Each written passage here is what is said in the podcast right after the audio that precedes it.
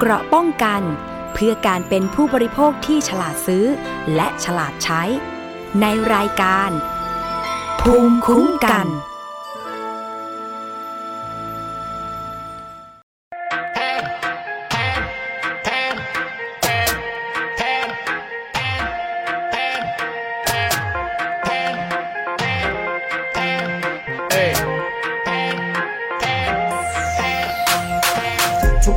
กวันพวกฉันยังสงสัยว่าเมื่อไหร่จะหายจน มีคนบอกว่าถ้าอยากสบายคุณต้องอดทน ต้องคิดนอกกรอบต้องเก่งกว่าใครอีกหลายคน ถ้าคิดไม่ออกก็ยังจนตรอกอยู่กับความจน เอ้ไม่มีต้นทุน ไม่มีมรดกต้องออกไปหากิน น้ำไฟไม่ฟรีข้าวปลาไม่ฟรีต้องออกไปหากิน แถวบ้านไม่มีงานดีๆให้ทำเลยต้องเข้าเมืองนั่งรถไฟฟ้าไปทำงานในเมืองเพื่อให้ได้เงินเดือน เอ้ย เงินเดือนหมื่นห้าที่เป็นค่าแรงต่อวันหลักร้อยทำงานทั้งวันกินข้าวสามมื้อรวมแล้วก็เกินร้อยเช้าไปเย็นกลับนั่งรถไฟฟ้าอีกวันละเป็นร้อย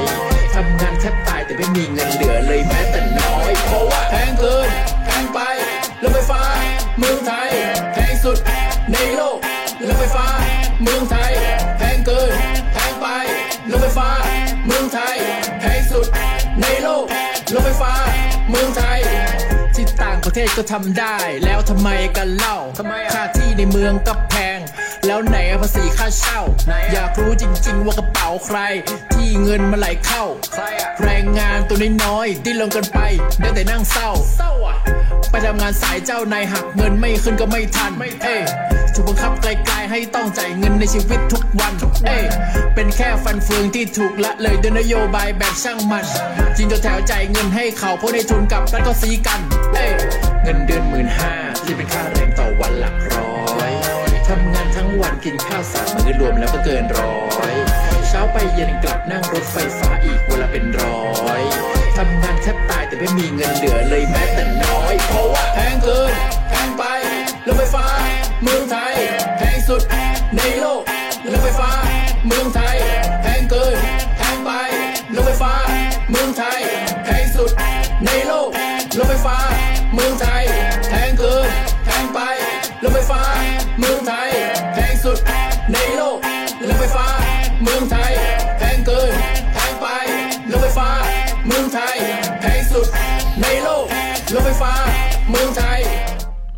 สวัสดีค่ะ คุณผู้ฟังคะขอต้อนรับเข้าสู่รายการภูมิคุ้มกันรายการเพื่อผู้บริโภคค่ะ วันนี้อาจจะแปลกใจนิดหน่อยใช่ไหมคะ ว่าทำไมเราเริ่มต้นด้วยเพลง เป็นเพลงแรปซะด้วยนะคะ แต่ว่าเพลงนี้ค่ะเป็นเพลงที่สามารถอธิบายนะคะเกี่ยวกับเรื่องของค่าโดยสารรถไฟฟ้าในประเทศไทย ได้เป็นอย่างดีเลยทีเดียวค่ะ ดิฉันนำเพลงนี้นะคะ เพราะว่ามีการเผยแพร่ใน เพจ Facebook ของมูลนิธิเพื่อผู้บริโภคนะคะ ซึ่งก็จัดทำโดยมูลนิธิเพื่อผู้บริโภค และสภาองค์กรผู้บริโภค เนื้อเพลงนะคะที่อธิบายถึงค่าโดยสารรถไฟฟ้าในเมืองไทยเนี่ยบอกว่ามันแพงมากนะคะแพงเกิน แพงที่สุดในโลกจากการที่เขาสำรวจราคารถไฟฟ้าจากทั่วโลก แพงในที่นี้นะคะก็คือว่าเขาเทียบกับค่าแรงขั้นต่ำของประเทศไทย รายได้ของคนไทยกับรายได้ของประเทศทางแถบยุโรป หรือแม้แต่ญี่ปุ่นเองต่างกันนะคะ แล้วเมื่อเทียบเป็นเปอร์เซ็นต์กับค่ารถไฟฟ้าที่จ่ายไปเนี่ยถือว่าประเทศไทยมีค่ารถไฟฟ้าที่แพง เพราะว่าตอนนี้ค่าแรงขั้นต่ำในประเทศไทย วันละ 300 บาท ในกรุงเทพอาจจะแพงกว่าต่างจังหวัดนิดหน่อย อาจจะเกือบเกือบ400 บาท แต่ถ้าเทียบกับค่ารถไฟฟ้า อย่างวันนี้นะคะ 29 พฤศจิกายน 2564 จะมีการเก็บค่าโดยสาร รถไฟฟ้าชานเมืองสายสีแดง ที่วิ่งผ่านถนนวิภาวดีรังสิตเนี่ยนะคะ จากรังสิตจนไปสายที่สถานีกลางบางซื่อเคาะมาแล้วค่ะว่า ค่ารถโดยสาร รถไฟฟ้าสายสีแดงนะคะ จะเริ่มต้นที่ 14 บาท สูงสุดจนถึง 42 บาท การรถไฟแห่งประเทศไทยหรือรอฟอทเนี่ย ก็จะเริ่มเก็บค่าโดยสาร รถไฟฟ้าสายสีแดงแล้ววันนี้นะคะ ใครที่ได้ขึ้นรถไฟฟ้าสายสีแดงแล้วบ้าง ลองแชร์ข้อมูลกันหน่อยก็ได้นะคะ ที่ facebook.com/thaipbspodcast ถึงรายการภูมิคุ้มกัน ว่าใช้บริการแล้วเป็นอย่างไร ดิฉันเองยังไม่เคยนั่งรถไฟฟ้าสายสีแดงนะคะ เพราะว่าตั้งแต่ช่วงที่เขาทดลองวิ่ง โดยไม่เก็บค่าโดยสาร 3 เดือนที่ผ่านมาเนี่ย ก็ยังไม่เคยนั่งทั้งๆทที่วิ่งผ่านไทย PBS นะคะ มีน้องๆในทีมไทย PBS Podcast ได้ไปนั่งแล้ว ในช่วงที่ทดลองวิ่งก็รอนานนิดหน่อย แต่ว่าขึ้นแล้วเนี่ย ได้นั่งไปลงที่สถานีกลางบางซื่อ ก็รวดเร็วดี คือรถไฟฟ้าค่ะ มันรวดเร็วอยู่แล้ว ถ้าไม่นับช่วงที่ออกจากบ้าน ต้องนั่งวินมอเตอร์ไซค์หรือว่าต้องนั่งรถสองแถว เพื่อมาขึ้นรถไฟฟ้าที่สถานีรถไฟฟ้านะคะ แต่ว่าเป็นช่วงเวลาเร่งด่วนเนี่ยมันก็จะมีคนมาใช้บริการเยอะ มันก็จะแน่นๆนิดนึงนะคะ แต่ในช่วงแรกของการให้บริการอาจจะยังไม่มากเท่าไหร่ การกำหนดค่าโดยสารรถไฟฟ้าสายสีแดงช่วงบางซื่อรังสิตและบางซื่อตลิ่งชันใน 3 ปีแรกค่ะ จะมีค่าแรกเข้าก็คือ เข้าปุ๊บเนี่ยต้องจ่ายเลย 12 บาท และค่าโดยสาร กิโลเมตรละ 1 บาท 50 สตางค์ทำให้ค่าโดยสารของสายนี้จะอยู่ที่ตั้งแต่ 12 บาทถึง 42 บาท แต่ว่าก็จะมีบัตรโดยสารรายเดือนด้วย ถ้าใครต้องใช้บริการรถไฟฟ้าสายสีแดงเป็นประจำ ลองมาคำนวณดูนะคะว่าถ้าจะไปซื้อบัตรโดยสารรายเดือนเนี่ย จะได้ค่าโดยสารที่ถูกลงไหม เขาบอกว่ามีค่าโดยสารรายเดือนนะคะ ก็คือ มีการกำหนดเที่ยวด้วยนะ 20 เที่ยวเนี่ย700 บาท เฉลี่ย เที่ยวละ 35 บาท 30 เที่ยว 900 บาท เฉลี่ยเที่ยวละ 30 บาท 50 เที่ยว 1,250 บาท เฉลี่ยอยู่ที่ 25 บาทต่อเที่ยว เพราะฉะนั้นก็ลองคำนวณดูนะคะว่าคุณใช้เดือนละ 50 เที่ยวไหม ถึงไหม ถ้าไม่ถึง 30 เที่ยวไหม ถ้า 30 เที่ยวเนี่ยก็ตีซะว่าเดือนหนึ่งมี 30 วัน แต่ว่าถ้าเกิดต้องไปทำงานก็ต้องมีเที่ยวไปเที่ยวกลับ เพราะฉะนั้นมันน่าจะอยู่ที่เท่าไหร่ล่ะ 60 เที่ยวไหมคุณผู้ฟัง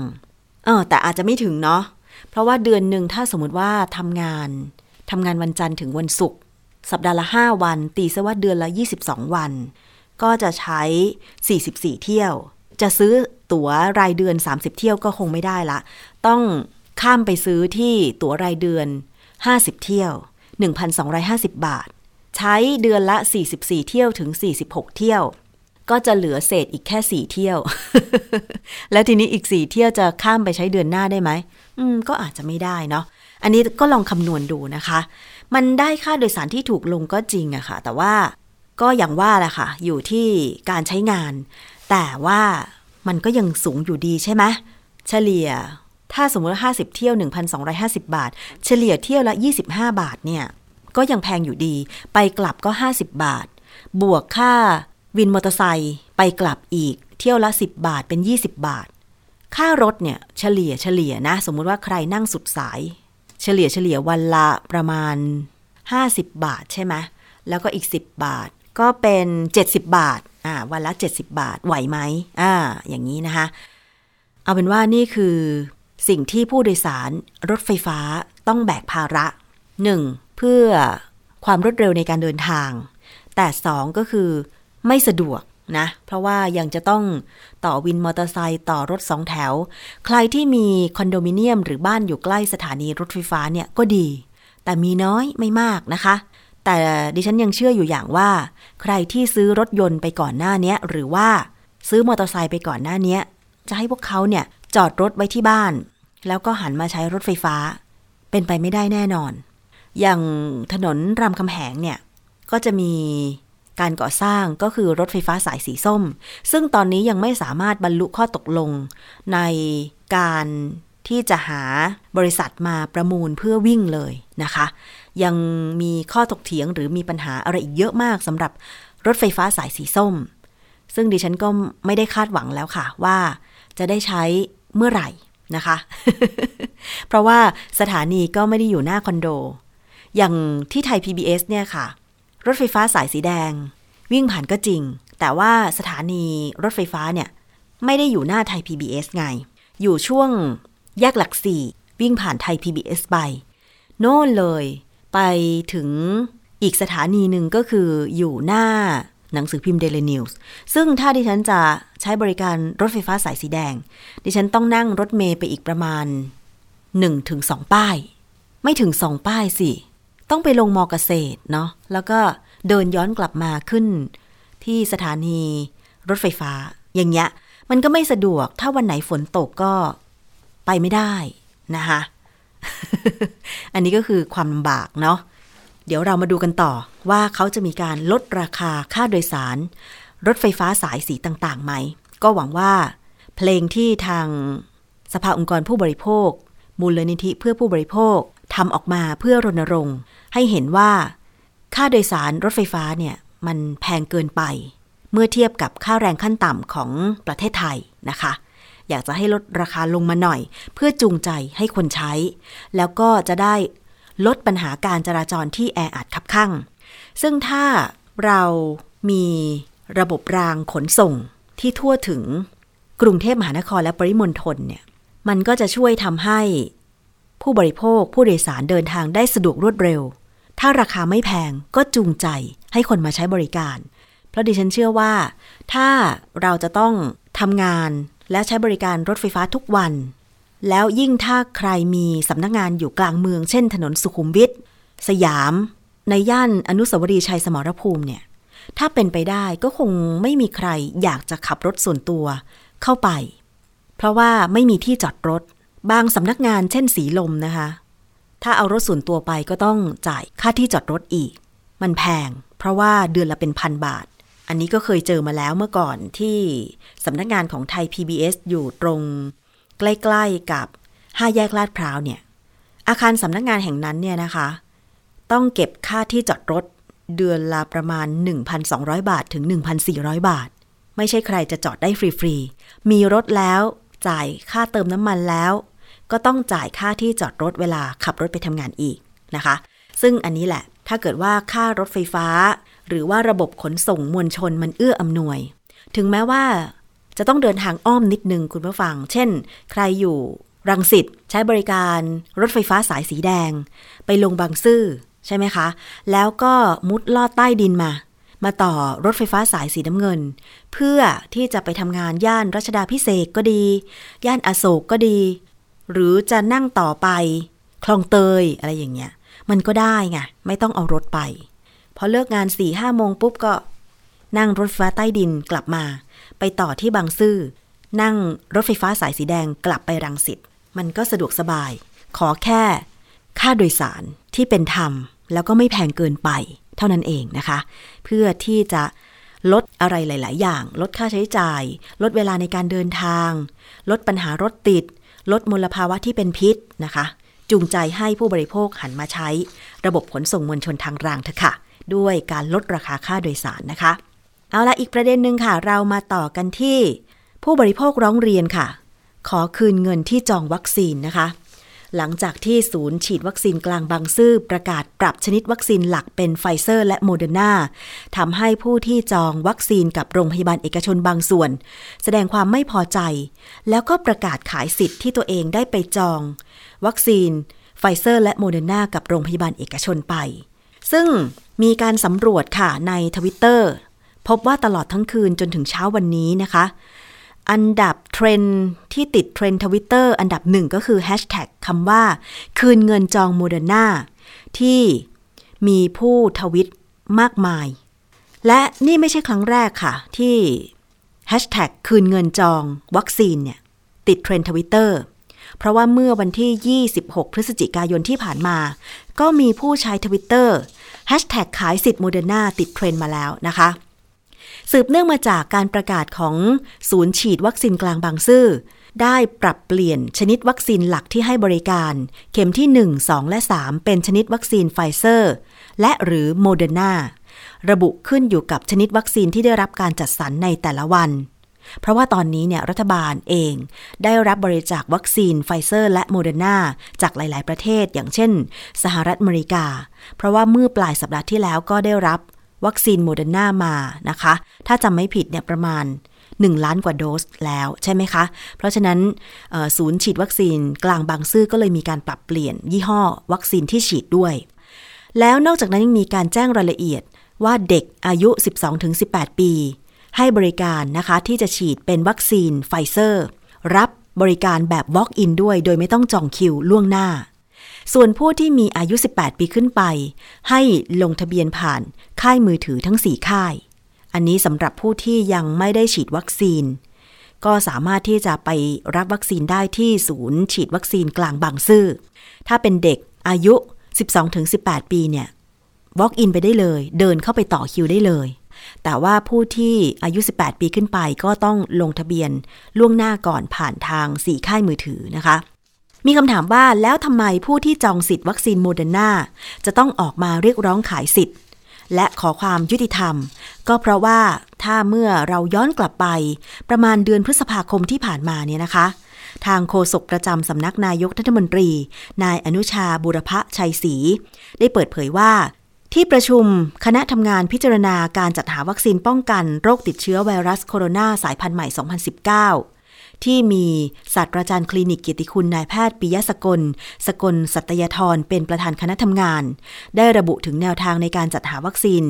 ป้องกันโควิด -19 สำหรับใช้ในสถานพยาบาลของรัฐ และวัคซีนทางเลือกเพื่อนำมาให้บริการในสถานพยาบาลเอกชน โดยกำหนดให้วัคซีนโควิด -19 เป็นสินค้าควบคุม ซึ่งสถานพยาบาลเอกชน ควรคัดเลือกวัคซีนโควิด -19 ทางเลือก ที่มีคุณสมบัติ ที่มีคุณลักษณะหลังจากที่ศูนย์ ฉีดวัคซีนกลางบางซื่อประกาศ ปรับชนิดวัคซีนหลักเป็นไฟเซอร์ และโมเดอร์นาทำให้ผู้ที่จองวัคซีนกับโรงพยาบาลเอกชนบางส่วน แสดงความไม่พอใจ การหารือนะคะ เกี่ยวกับยี่ห้อที่แตกต่างของวัคซีนที่ภาครัฐนำเข้ามา มีการตั้งคำถามและเรียกร้องไปยังผู้ที่จองวัคซีน และจ่ายเงินให้กับโรงพยาบาลเอกชนไปแล้วนั่นเองค่ะ คุณผู้ฟัง จำได้ใช่ไหมคะว่า ก่อนหน้านี้เนี่ยภาครัฐนะคะ ได้รับแต่วัคซีน เชื้อตาย ไม่ว่าจะเป็นวัคซีนจากจีน หรือว่าวัคซีนที่ยังไม่ใช่ไฟเซอร์แล้วก็โมเดอร์นาทำให้คนที่เขาไม่ประสงค์จะฉีดวัคซีนเชื้อตายเนี่ยเขาก็เลยไปแห่จองวัคซีนไฟเซอร์โมเดอร์นาเป็นชนิดอะไรล่ะ ทั้ง mRNA แล้วก็ชนิดอื่น ๆ เนี่ย กับโรงพยาบาลเอกชน ในราคาเข็มละ หลายพันบาท ประมาณพันกว่าบาทเป็นต้นไปนะคะ แต่พอตอนนี้เนี่ยภาครัฐมีการนำเข้าวัคซีนไฟเซอร์โมเดอร์นาแล้วก็ฉีดฟรีให้กับประชาชนทำให้ผู้ที่ไปจองกับโรงพยาบาลเอกชนก็เลยเกิดตั้งคำถามว่า อ้าว แล้วทำไมก่อนหน้านั้นไม่นำเข้ามา แล้วเงินที่จองไปแล้วเนี่ยนะคะ จะได้คืนไหม ใช่ไหมคะ เมื่อเข้าไปดูข้อมูลในกลุ่มกลุ่มหนึ่งนะคะ ใน Facebook ชื่อว่ากลุ่ม ซื้อขายวัคซีนโมเดอร์นาพบว่ามีผู้เข้าไปโพสต์ข้อความเพื่อขายสิทธิ์จำนวนมากเลยนะคะ บางส่วนระบุว่าเป็นเพราะฉีดวัคซีนจากภาครัฐไปแล้ว บางส่วนก็ระบุว่ารอคิวไม่ไหว เราไปฟังเสียงของผู้ที่เรียกร้องเกี่ยวกับการคืนเงิน จองวัคซีนโมเดอร์นากันค่ะ ปลายเดือนกรกฎาแล้วทีนี้ก็รอ รอแล้วก็รอ ก็ยังไม่ได้วัคซีนสักทีจนบริษัทอะอะ ให้ฉีดซิโนฟาร์มสองเข็ม พอฉีดตรงนั้นเสร็จอะพี่ก็ยังรอพี่ก็กะว่า อะเอาไว้เป็น booster จนมีข่าวว่า อ่าวัคซีนรอบแรกกำลังจะมา แต่สรุปแล้วก็มาไม่ครบมาแค่ห้าแสนหกคิวที่พี่จองไปก็ยังไม่ได้ อ่า พอรอบสองประกาศว่าจะเข้ามาอีกล้านสี่ก็ยังไม่ถึงคิวพี่พี่ก็ยังไม่ได้สำหรับโรงพยาบาลที่พี่จองไปนะ พี่ก็เลยเปลี่ยนไปจองอีกโรงพยาบาลหนึ่งซึ่ง เขาพี่คิดว่า ค่ะ อันนี้ก็เป็นเสียงของผู้ที่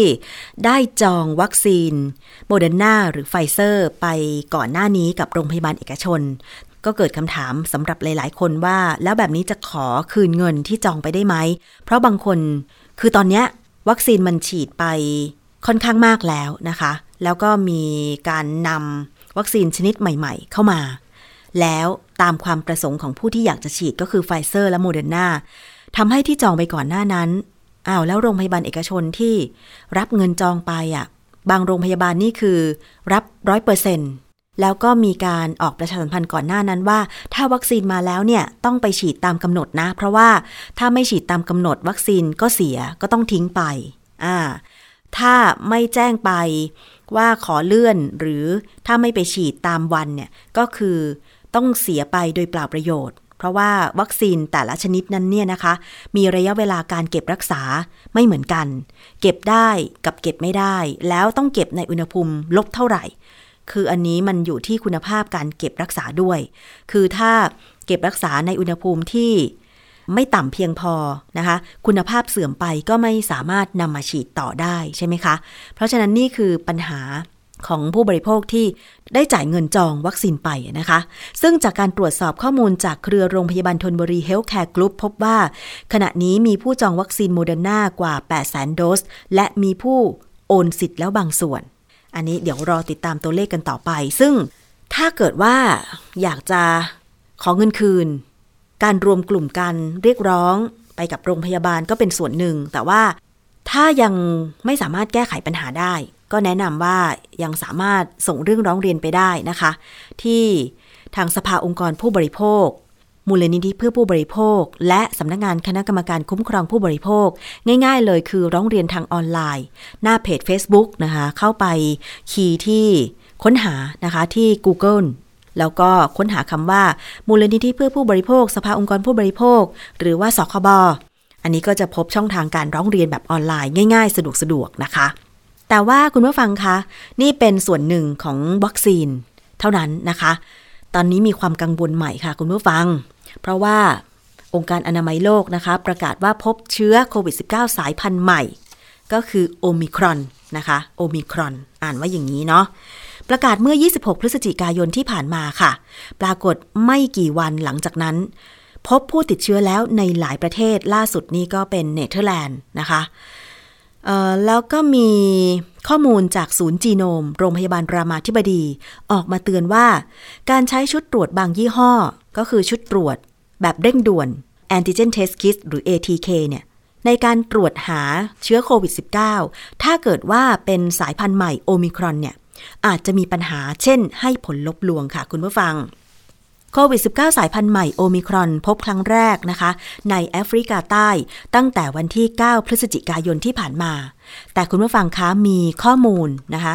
จากเพจ Facebook ของอาจารย์อนันต์ จงแก้ววัฒนานะคะ ซึ่งเป็นนักวิจัยอยู่ที่ศูนย์วิจัยนะคะศูนย์พันธุวิศวกรรมแห่งชาติ ก็คือ National Center for Genetic Engineering and Biotech Biotechnology นะคะ Biotech นั่นเอง อาจารย์ได้โพสต์ Facebook นะคะ วันนี้เมื่อ 4 ชั่วโมงที่แล้ว เกี่ยวกับที่มาของไวรัสโควิด -19 สายพันธุ์ใหม่ที่ถูกตรวจพบก็คือโอมิครอน ถูกตรวจพบครั้งแรกที่ประเทศบอสวานาทำให้ทุกคนคิดว่าต้นกำเนิดของไวรัสคงเกิดขึ้นจากผู้ป่วยคนแรกที่นั่น ข้อมูลที่ถแถลงมาจากทางการของบอสวานา อาจทำให้สมมุติฐานนี้เปลี่ยนแปลง เพราะผู้ป่วยที่พบเชื้อรายแรก เป็นเจ้าหน้าที่การทูตต่างชาติ ที่มีประวัติการเดินทาง มาจากหลายประเทศ จึงมีความเป็นไปได้สูงว่า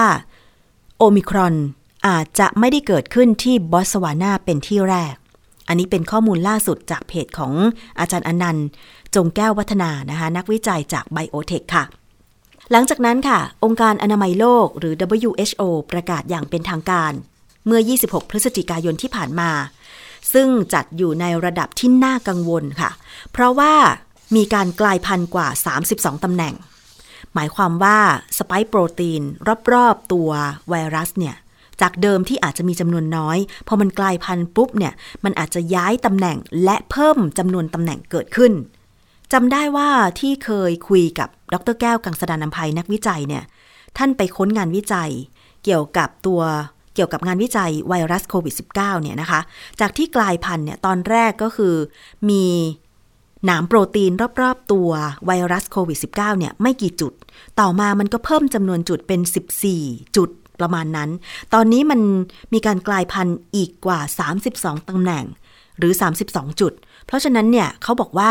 ตัวหนามไวรัสรอบ รอบตัวไวรัสโควิด -19 เนี่ย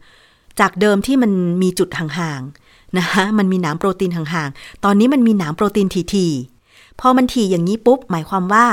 โอกาสที่มันจะเข้าสู่ร่างกาย เสียบเข้ากับตัวรับหรือ receptor ภายในตัวเราภายในเซลล์เราเนี่ย มันก็มีมากขึ้น จากเดิมที่หนามมันห่างกว่ามันจะเสียบเข้ากับตัวรับของภายในเซลล์มนุษย์เนี่ย มันก็โอกาสน้อย แต่พอตัวรับมันถี่โอกาสที่มันจะเสียบเข้ากับตัวรับของเซลล์มนุษย์ มันก็มีมากขึ้นนั่นเองนะคะคุณผู้ฟัง ซึ่งคาดว่าจะทำให้มีการแพร่เชื้อเร็วขึ้น และหลบภูมิคุ้มกันได้มากขึ้น ส่วนเชื้อกลายพันธุ์โอมิครอน จะมีผลต่อวัคซีนหรือไม่ อยู่ระหว่างการตรวจสอบนะคะคุณผู้ฟัง นายแพทย์สุภกิจสิริลักษ์อธิบดีกรมวิทยาศาสตร์การแพทย์สันนิษฐานว่า เชื้อชนิดนี้จะแพร่เชื้อและหลบภูมิได้มากขึ้น หรือเรียกง่าย ๆ ก็คือว่าติดง่ายติดเร็ว ทั้งนี้เชื้อนี้ไม่ใช่การกลายพันธุ์จากเดลต้าหรือเบต้าแต่เป็นเชื้อกลายพันธุ์ตัวใหม่ ไปฟังเสียงของนายแพทย์สุภกิจค่ะ แต่นี้ใช้การสันนิษฐานจากข้อมูลจากแลบจากตำแหน่งที่กลายพันธุ์ก็พบว่าบางส่วนเนี่ยมันน่าจะเพิ่มอำนาจการแพร่เชื้อได้มากขึ้นนะครับ บางส่วนเนี่ยน่าจะหลบภูมิคุ้มกันได้ พอสมควรนะครับเพราะฉะนั้นถ้าดูจากตำแหน่งการกลายพันธุ์มันก็รวมถึงข้อมูลเบื้องต้นในบริเวณพื้นที่ที่พบเนี่ยพบว่าการตรวจเจอเชื้อเนี่ยซีทีจะค่อนข้างต่ำนะครับนั่นหมายความว่าเชื้อจะค่อนข้างเข้มข้นในแต่ละลายที่ตรวจพบนะครับไม่ได้หายากหายเย็นเลยพูดง่ายถ้าใครป่วยแล้วก็มีเจ้าตัวนี้โพซิทีฟเนี่ยก็จะหาได้ง่าย ๆ ก็คือเชื้อมันเยอะมากนะครับ เพราะฉะนั้นก็ สะท้อนว่ามันอาจจะมีการแพร่หรือติดเชื้อได้ง่ายขึ้น แล้วก็เร็วขึ้นนะครับ ค่ะนั่นคือเสียงของนายแพทย์สุภกิจ สิริลักษ์นะคะ อธิบดีกรมวิทยาศาสตร์การแพทย์ค่ะศูนย์จีโนมทางการแพทย์คณะแพทยาศาสตร์โรงพยาบาลรามาธิบดีระบุว่า หลังจากนักวิทยาศาสตร์แอฟริกา อัปโหลดรหัสพันธุกรรมจีโนม 115 ตัวอย่าง บนฐานข้อมูลศูนย์จีโนม ได้โหลดรหัสพันธุกรรมดังกล่าว แล้วก็นำมาทดสอบด้วยวิธีสารสนเทศกับ PCR Primer ของชุดตรวจ PCR ที่องค์การอนามัยโลกรับรอง ผลทดสอบพบว่าชุด PCR บางยี่ห้ออาจมีปัญหา เช่น พบผลบวกอ่อนลง หรือผลลบปลอม ผลทดสอบนี้บ่งชี้ว่า ชุดตรวจบางยี่ห้อ จับสายพันธุ์โอมิครอนได้ไม่ดีหรือจับไม่ได้เลย หมายความว่า ตรวจหาเชื้อโควิด -19 ถ้าเป็นสายพันธุ์โอมิครอนเนี่ยตรวจไม่เจอเลยนะคะจะให้ผลลบลวง ดังนั้นค่ะ ศูนย์รับตรวจโควิด PCR คงต้องระมัดระวังการเลือกใช้ชุดตรวจที่ผ่านการทดสอบว่าไม่มีปัญหากับการตรวจสายพันธุ์โอมิครอนนะคะ แต่ว่าก็มีข้อมูลที่น่าสนใจ จากอาจารย์ อนันต์ จงแก้ววัฒนานักไวรัสวิทยาจากไบโอเทคนะคะ ท่านได้โพสต์ Facebook อีกเช่นเดียวกันนะคะว่า ใครที่กังวลว่า ATK จะมีปัญหา ตรวจโอมิครอนไม่พบ คงจะเบาใจได้ครับ จริง ๆ ดูการเปลี่ยนแปลงของไวรัสในตำแหน่งโปรตีนนิวคลีโอแคปซิดที่ชุดตรวจ ATK แทบทุกชนิดออกแบบมา ให้ตรวจวัดโปรตีนตัวนี้มีไม่มาก และที่พบเป็นการกลายพันธุ์ที่เหมือนกับ ในสายพันธุ์อัลฟาดังนั้นค่ะชุดตรวจ ATK ใช้ตรวจไวรัสอัลฟาได้ ก็น่าจะไม่มีประเด็นปัญหาในการตรวจไวรัสสายพันธุ์ใหม่โอมิครอนนะคะ ซึ่งมีทวิตเตอร์ของนักวิจัยชาวเยอรมันค่ะ ชื่อเซนดราคลิกส์นะคะ ถ้าอ่านไม่ผิด เป็นนักวิจัยชาวเยอรมันค่ะ ที่ ได้เผยผลการตรวจนะคะ โดยนำชุด ATK อย่างน้อย 3 ยี่ห้อ ก็คือ ยี่ห้อโรเช่ ยี่ห้อ Flowflex แล้วก็ยี่ห้อ Siemens ไปตรวจเคสที่มีการติดเชื้อโควิด -19 สายพันธุ์โอมิครอน ที่เพิ่งตรวจพบในเยอรมัน และได้มีการโพสต์บอกเป็นภาษาเยอรมันว่า ATK ทั้ง 3 ยี่ห้อ สามารถตรวจโอมิครอนได้ ซึ่งยี่ห้ออื่นๆ ก็คงไม่มีประเด็นเช่นกันนะคะ ซึ่งมีการนำเชื้อนะคะที่สวอปมาจากจมูกนะคะแล้วก็สวอปมาจากคอ อาจารย์อนันต์โพสต์ต่อบอกว่า จะว่าไปดูจากเส้นที แล้วปริมาณโอมิครอนในผู้ป่วยที่ตรวจพบนี้ก็มีไม่น้อยก็แสดงว่า ตรวจเจอเชื้อสายพันธุ์โอมิครอนเนี่ย ชัดเจนอยู่ นะคะ ไม่น่าจะมีปัญหาในการใช้ชุดตรวจ ATK ตรวจหา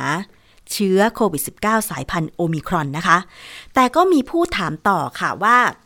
ท่านหนึ่งนะคะ ชื่อคุณโน้ตถามใน Facebook ของอาจารย์อนันต์บอกว่า ที่อาจารย์โพสต์บอกว่า จริง ๆ ดูการเปลี่ยนแปลงของไวรัสในตำแหน่งโปรตีนนิวคลีโอแคปซิดที่ ATK แทบทุกชนิดออกแบบมาให้ตรวจกับโปรตีนตัวนี้มีไม่มากคำถามก็คือว่า ปกติ ATK แต่ละยี่ห้อ ตรวจสไปค์โปรตีน หรืออีกตัวหนึ่งนะคะก็คือนิวคลีโอแคปซิดโปรตีนหรือ N โปรตีนหรือโปรตีนตัวอื่นๆ ผู้บริโภคจะทราบได้อย่างไรครับ และที่พบเป็นการกลายพันธุ์ที่เหมือนกับสายพันธุ์แอลฟาคำถามที่ 2 ก็คือแอลฟากลายพันธุ์ที่ nucleocapsid protein N protein ใช่ไหม แต่ โอมิครอนกลายพันธุ์ที่ spike protein จึงไม่มีผลกับ nucleocapsid protein นะคะ อันนี้ N protein เหมือนกับ ATK จึง detect ได้เหมือนกัน มีคนถามแบบนี้อาจารย์อนันต์นะคะ ก็มีการตอบด้วยเช่นกันค่ะ อาจารย์อนันต์ตอบคุณโน้ตบอกว่า ATK แทบทุกยี่ห้อ ใช้แอนติบอดีตรวจโปรตีน N nucleocapsid protein นะคะ ซึ่งถ้าอ่านในรายละเอียด นะคะของชุดตรวจ ATK จะระบุไว้ และข้อมูลการกลายพันธุ์ของโอมิครอนที่ตำแหน่ง N คล้ายกับที่พบแอลฟามาก ๆ ดังนั้นถ้าชุดตรวจ ATK ชนิดไหน ตรวจ N ของอัลฟาได้ ก็จะตรวจของโอมิครอนได้ เพราะฉะนั้นสรุปก็คือว่า ก็น่าจะมั่นใจได้นะคะว่าชุดตรวจ ATK ที่ผ่านการรับรอง อย่างน้อยๆ ผ่านการรับรองจาก สำนักงงานคณะกรรมการอาหารและยาของไทยว่า อนุมัติให้ขายได้มีประสิทธิภาพในการตรวจหาเชื้อไวรัสได้เจอ ถ้ามีเชื้อไวรัสจริงเนี่ยนะคะ ก็น่าจะตรวจได้ อันนี้เป็นความกังวลจริง ๆ ค่ะ เพราะว่าถ้าเกิดทั้ง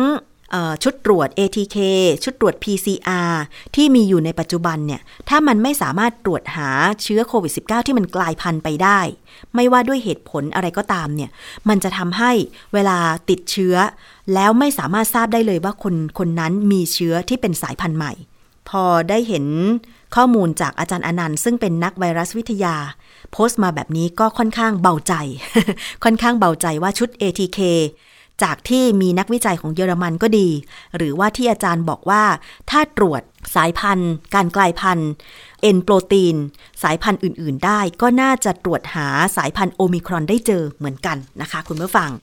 ทั้งนี้ทั้งนั้นดีที่สุดก็คือว่าก็ต้องระมัดระวังตัวเองอยู่นะคะ ทั้งการใส่หน้ากากอนามัย ทั้งการมีช่องว่าง มีระยะห่างระหว่างกัน ยังคงต้องงดการ สังสรรค์นะแต่กินข้าวร่วมกันได้ แต่อาจจะต้องแยกสำรับ อาจจะต้องมีช้อนกลาง อาจจะต้องนั่งห่างๆกันอยู่นะคะ เพื่อที่จะป้องกันตัวเองไว้ก่อนกับการระบาดของโควิด -19 ในระยะนี้ต้องติดตามข่าวกันอย่างใกล้ชิดค่ะ เพราะว่ามันมีการกลายพันธุ์ ซึ่งมีตำแหน่งของ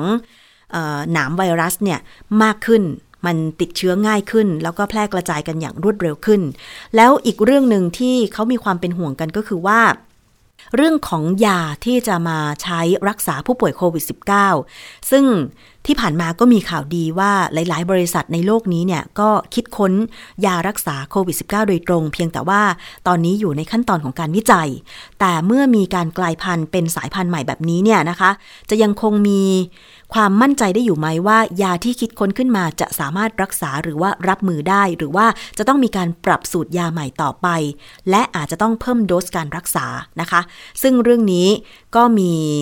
เภสัชกรออกมาให้ข้อมูลเช่นเดียวกันนะคะว่า ขณะนี้เนี่ยยังไม่มีข้อมูลที่เพียงพอในการตัดสินใจว่ายาที่ใช้รักษาผู้ป่วยโควิด -19 ที่มีอยู่ในปัจจุบัน สามารถรับมือกับเชื้อกลายพันธุ์โอมิครอนได้หรือไม่ ซึ่งอาจจะต้องใช้เวลาในการทดลองในหลอดทดลอง อันนี้เป็นข้อมูลจากผู้ช่วยศาสตราจารย์เภสัชกรบดินติวสุวรรณจากคณะเภสัชศาสตร์ จุฬาลงกรณ์มหาวิทยาลัย ซึ่งรายละเอียดจะเป็นอย่างไร เดี๋ยวจะตามมาให้คุณผู้ฟังฟังในรายการภูมิคุ้มกันกันต่อไปนะคะ เอาล่ะ นี่คือช่วงแรกของรายการภูมิคุ้มกันค่ะ เรายังมีอีกช่วงหนึ่งก็คือช่วงคิดก่อนเชื่อนะคะ วันนี้ค่ะดิฉันคุยกับอาจารย์แก้วนะคะ นักพิษวิทยาในเรื่องของอาหารสำเร็จรูปค่ะ คุณผู้ฟังเชื่อไหม ไม่ใช่ระวังแค่โซเดียมเท่านั้น เรายังต้องระวังสารอื่นที่มักจะมีการใส่ไปในอาหารสำเร็จรูป จะเป็นสารที่มีชื่อว่าอะไร ถ้าใส่มากจะเกิดอะไรขึ้น และต้องระมัดระวังอย่างไร ไปฟังในช่วงคิดก่อนเชื่อค่ะ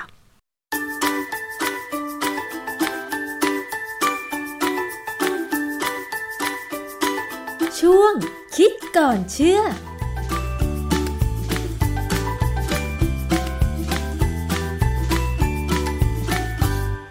พบกันในช่วงคิดก่อนเชื่อกับดรแก้วกังสดานนภัยนักพิษวิทยากับดิฉันชนาทิพไพรพงศ์นะคะ วันนี้เราจะมาพูดคุยเกี่ยวกับเรื่องคำแนะนำการกินอาหารค่ะคุณผู้ฟัง เรามักจะได้ยินคำแนะนำจากหน่วยงานทางการแพทย์นะคะ หรือว่าตามเพจสุขภาพ ว่าเราควรจะกินอาหารที่มีประโยชน์ แล้วก็เลี่ยงการกินอาหารที่ไม่มีประโยชน์ อย่างเช่น อาหารที่ให้โซเดียมสูงนะคะ เพราะว่ามันจะทำให้ไตทำงานหนัก ซึ่งอาหารที่ มีโซเดียมสูงก็มักจะได้แก่อาหารสำเร็จรูป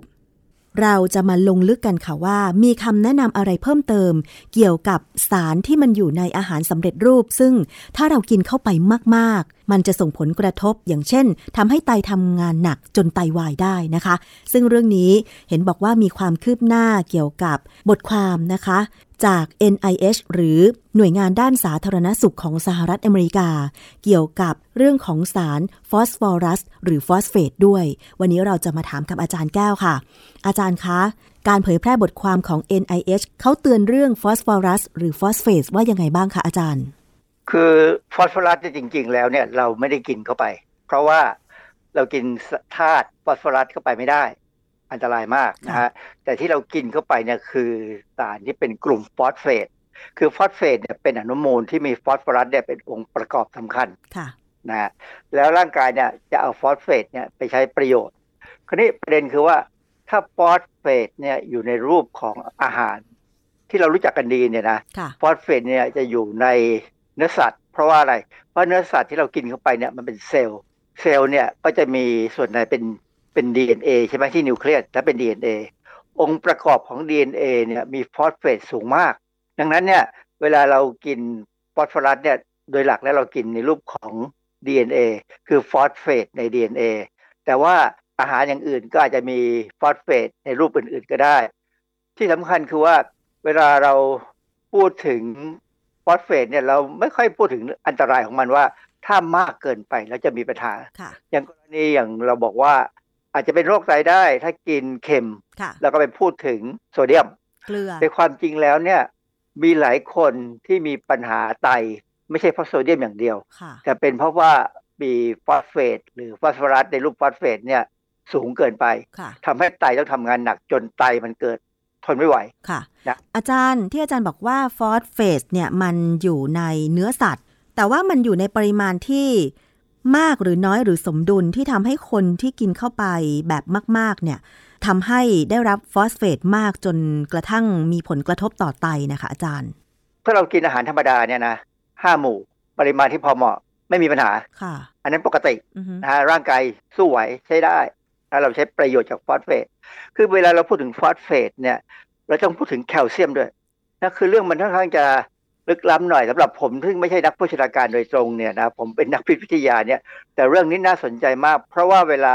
คนพูดถึงที่ทำให้เกิดปัญหากับไตเนี่ยเขาไปมุ่งเน้นที่โซเดียมกันซะหมด ซึ่งก็จริงอะนะมันเป็นปัญหา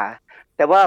ถ้าเรามองอีกให้ดีนะฮะเวลาเราเรากินอาหารเนี่ยบางครั้งเรากินเค็มแล้ว เรามักจะสั่งน้ำอัดลมมาด้วย สั่งเครื่องดื่มอย่างอื่นมาด้วย น้ำอัดลมมันมีฟอสฟอรัสหรือฟอสเฟตเหรอคะอาจารย์ เขาจำเป็นต้องใส่ เพราะว่ามันเป็นตัวเข้าไปคุมความเป็นกรดด่างนะถ้าเราไปดูองค์ประกอบของน้ำอัดลมเนี่ยเราจะมักจะมองเห็นว่าคนจะสนใจที่น้ำตาล คาเฟอีน แล้วก็คาร์บอเนตค่ะหรือว่ากรดคาร์บอนิกที่เกิดจากการอัดคาร์บอนไดออกไซด์เข้าไป แล้วก็พูดถึงอันตรายของสารพวกนี้ซึ่งใช่ ถ้ากินมากๆเนี่ยอันตรายนะฮะน้ำตาลนี่ก็ไม่ดี โซเดียมในน้ำอัดลมไม่มีนะฮะมีน้อยมาก แต่ว่ากรดฟอสฟอริกที่เขาใส่ลงไปเพื่อทำให้ มันมีความเป็นน้ำอัดลมเนี่ยนะมันมันช่วยคุมอะไรหลายอย่างเนี่ยค่ะก็เป็นตัวปัญหา เพราะว่าผมมีญาติญาติๆเนี่ยนะเขามีอาการไตวายระดับสุดท้ายแล้วค่ะนะฮะเป็นเพราะว่าเขาดื่มน้ำบัดลมเยอะมากอ่าฮะสมัย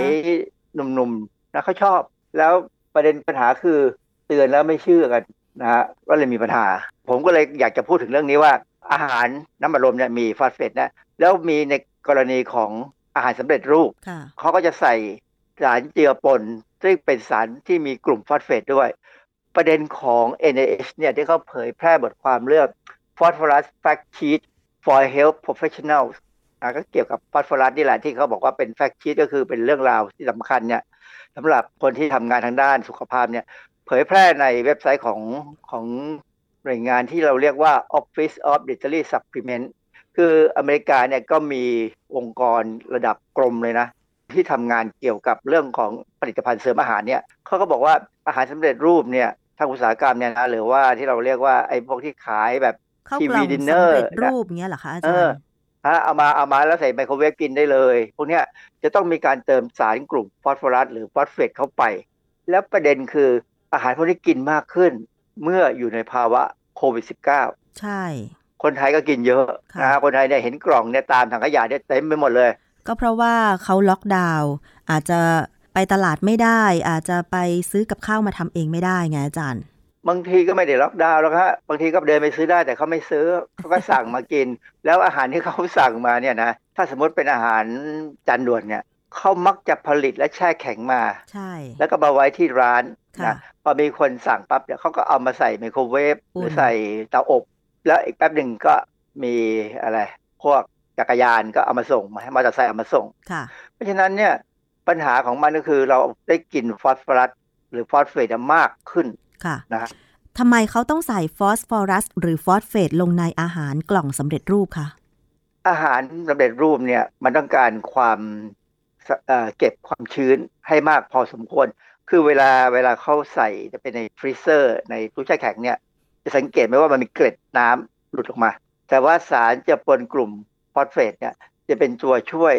เก็บความชื้นเนี่ยเอาไว้บ้าง ให้เสียไปได้น้อย มันทำให้เกิดความเสถียรของอาหารแช่แข็งนะเนื้อฮะก็ยังเป็นเนื้อผักก็ยังเป็นผักรสชาติก็ยังคงเดิมมากที่สุดอย่างเงี้ยเหรอคะอาจารย์ ดีเท่าที่จะดีได้ค่ะเอางี้ดีกว่านะมันไม่ดีเหมือนกับอาหารใหม่หรอกอาหารสดเนี่ยมันอร่อยกว่าอยู่แล้วนะเช่นเวลาเราไปสั่งร้านตามสั่งผัดข้าวผัดกระเพราไข่ดาว ซึ่งก็มีแต่วัตถุดิบที่เป็นอาหารแต่จะไม่ใส่ฟอสเฟตลงไปนะคะเอางี้ลองสมมติเราผัดข้าวผัดเนี่ยนะแล้วเรากินไม่หมดเนี่ยเอาส่วนหนึ่งเก็บใส่เข้าไปในตู้แช่แข็งเลย แล้วพอวันรุ่งขึ้นเก็บเอามันออกมา แล้วเอามา defrost ก็คือเอามาละลายน้ำแข็ง แล้วก็ไปใส่ไมโครเวฟแล้วกินใหม่ค่ะพยายามจำความรู้สึกของวันก่อนกับวันนี้ว่าต่างกันไหมมันจะต่างกันแบบใช่พอสมควรเลยนะ มันจะไม่มีความสดอยู่ เพราะดฉะนั้น ถ้าเกิดว่าเราทำอาหารสดใหม่แล้วไปแช่แข็งอะค่ะ เราคงไม่เอาฟอสเฟตใส่ลงไปหรอก เพราะใช่ว่าเราเราทำไม่เป็นอย่างนั้นค่ะต้องพวกนักวิทยาศาสตร์ทางอาหารเนี่ยเขาถึงจะทำกัน เอออาหารแปรรูปที่มีขายเนี่ย มีปริมาณฟอสฟอรัสเฉลี่ยต่อหนึ่งหน่วยบริโภคเนี่ยนะ มากกว่าอาหารที่เหมือนกัน ราว 67 มิลลิกรัมต่อหน่วยบริโภค ถามว่า 67 มิลลิกรัมนี่มันเยอะไหม มันก็ไม่ได้เยอะแบบขนาดว่าจะอันตรายภายในวันสองวันหรอก แต่ว่าถามว่ากินกันเป็นปีเนี่ย มันเยอะไหมค่ะพอคูณเข้าไปมันก็เยอะนะ การเติมไอ้พวกฟอสเฟตลงไปในอาหารแปรรูปเนี่ยมีตั้งแต่ 300 ถึงพันมิลลิกรัม ของฟอสเฟตที่กินต่อวัน ถ้าเป็นฝรั่งเนี่ยนะ ก็ประมาณร้อยละ 10 ถึงร้อยละ 50 ของฟอสฟอรัสที่เขาจะได้กินทั้งวัน อัตราการดูดซึมฟอสฟอรัสที่เป็นสารเจือปนเนี่ยอยู่ที่ประมาณร้อยละ70 ซึ่งค่อนข้างสูงนะสูงมากเลย เพราะว่ามันเป็นอนุมูลอนุมูลของฟอสฟอรัสเนี่ยหรือฟอสเฟตเนี่ยอนุมูลของมันเนี่ยเป็นอนุมูลที่ผ่านง่ายเลย ไม่ได้อยู่ในรูปของ DNA ค่ะอย่างของที่อยู่ในเนื้อสัตว์ และที่สำคัญมีบางคนเนี่ยก็กินผลิตภัณฑ์เสริมอาหารด้วย เช่น โดยไม่รู้นะค่ะเขาก็อาจจะบอกว่าต้องการเลซิติน เพราะว่ามีคนแนะนำว่ากินเลซิติน แล้วเดี๋ยวจะดูสาวขึ้นกระชุ่มกระชวย ผิวพรรณดี เพราะเลซิตินนี่เป็นไขมันที่มีประโยชน์แต่นะว่าไปมันมีประโยชน์ แต่ว่ามากเกินไปก็แล้วแต่จะคิดค่ะเพราะว่าในเลซิตินเนี่ยจะมีฟอสเฟตอยู่ด้วย เนื่องจากมันเป็นฟอสโฟลิปิด เพราะฉะนั้นใครกินเลซิตินมากเกินไปก็จะได้ฟอสเฟตสูงขึ้น เวลาเราพูดถึงฟอสเฟตหรือฟอสฟอรัสเนี่ยต้องพูดถึงแคลเซียมอย่างที่ผมว่าแล้วเนี่ยนะค่ะเพราะว่าสองตัวเนี่ยมันไปมีความสัมพันธ์กับฮอร์โมนชนิดที่เราเรียกว่า parathyroid hormone เรามี thyroid hormone ก่อน thyroid hormone เนี่ยอยู่ที่คอเราเนี่ยเป็นต่อมไร้ท่อที่สร้างฮอร์โมนเกี่ยวกับการเผาผลาญอาหารในร่างกายเรา คนที่มีระบบนี้ผิดปกติเนี่ยหมอจะสั่งให้รักษาด้วยวิธีใดวิธีหนึ่งเขามีวิธีของเขาอะนะ แต่ว่ารอบๆต่อมไทรอยเนี่ยจะมีต่อมพาราไทรอย ซึ่งเป็นต่อมที่สร้างฮอร์โมนอีกแบบหนึ่งคือพาราไทรอยฮอร์โมน ซึ่งจะทำหน้าที่เกี่ยวกับสมดุลของแคลเซียมกับฟอสฟอรัสคือเวลาเรากินถ้าเรากินฟอสฟอรัสมากเกินไปเนี่ยนะ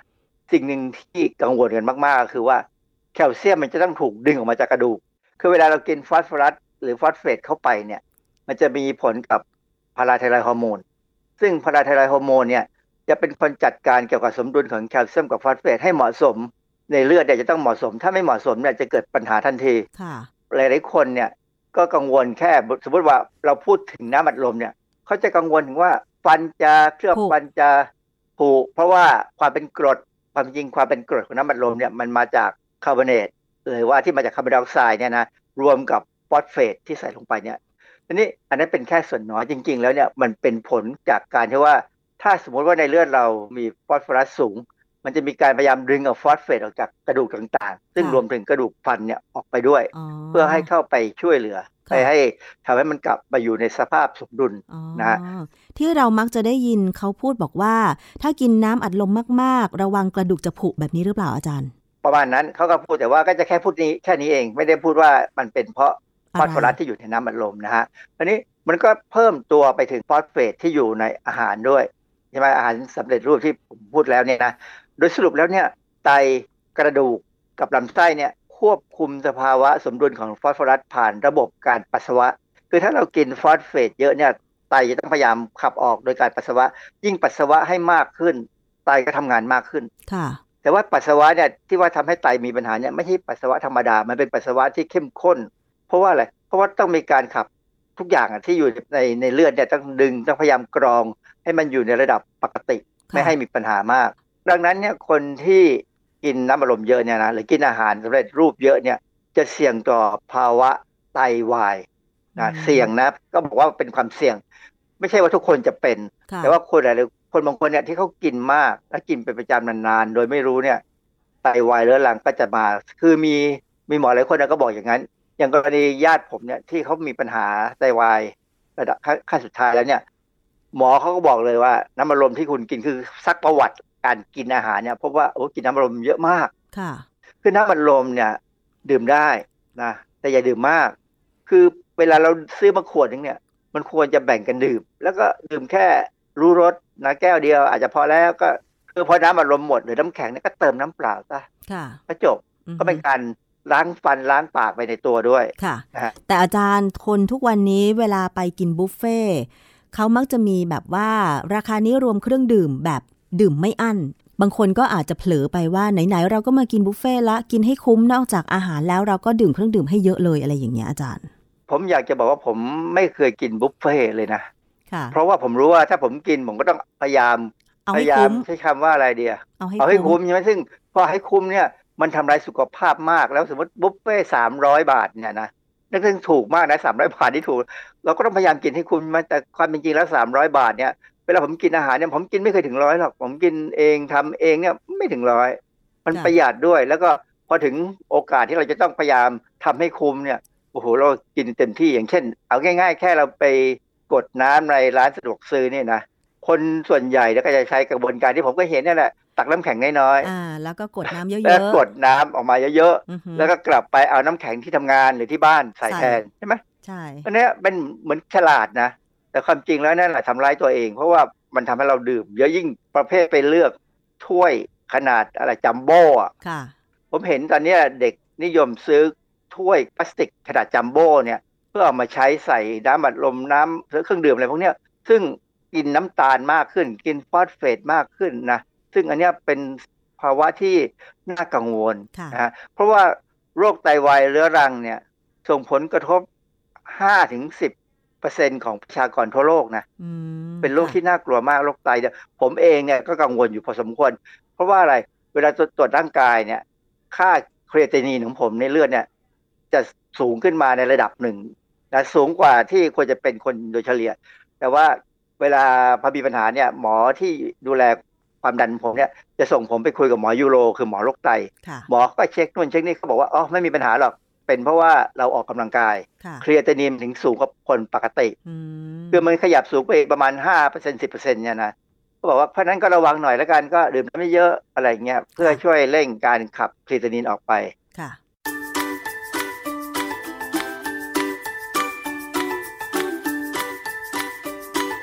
ช่วงคิดก่อนเชื่อ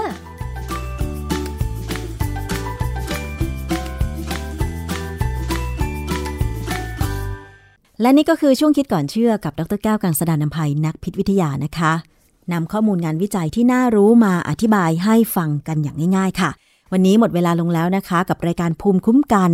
ขอบคุณสำหรับการติดตามรับฟัง ดิฉันชนะทิพไพรพงศ์ต้องลาไปก่อน สวัสดีค่ะ ติดตามรายการได้ที่ www.thaipbspodcast.com แอปพลิเคชัน Thai PBS Podcast หรือฟังผ่านแอปพลิเคชัน Podcast ของ iOS Google Podcast Android Podbean SoundCloud และ Spotify ติดตามความเคลื่อนไหวของรายการและแสดงความคิดเห็น โดยกดถูกใจที่ facebook.com/thaipbspodcast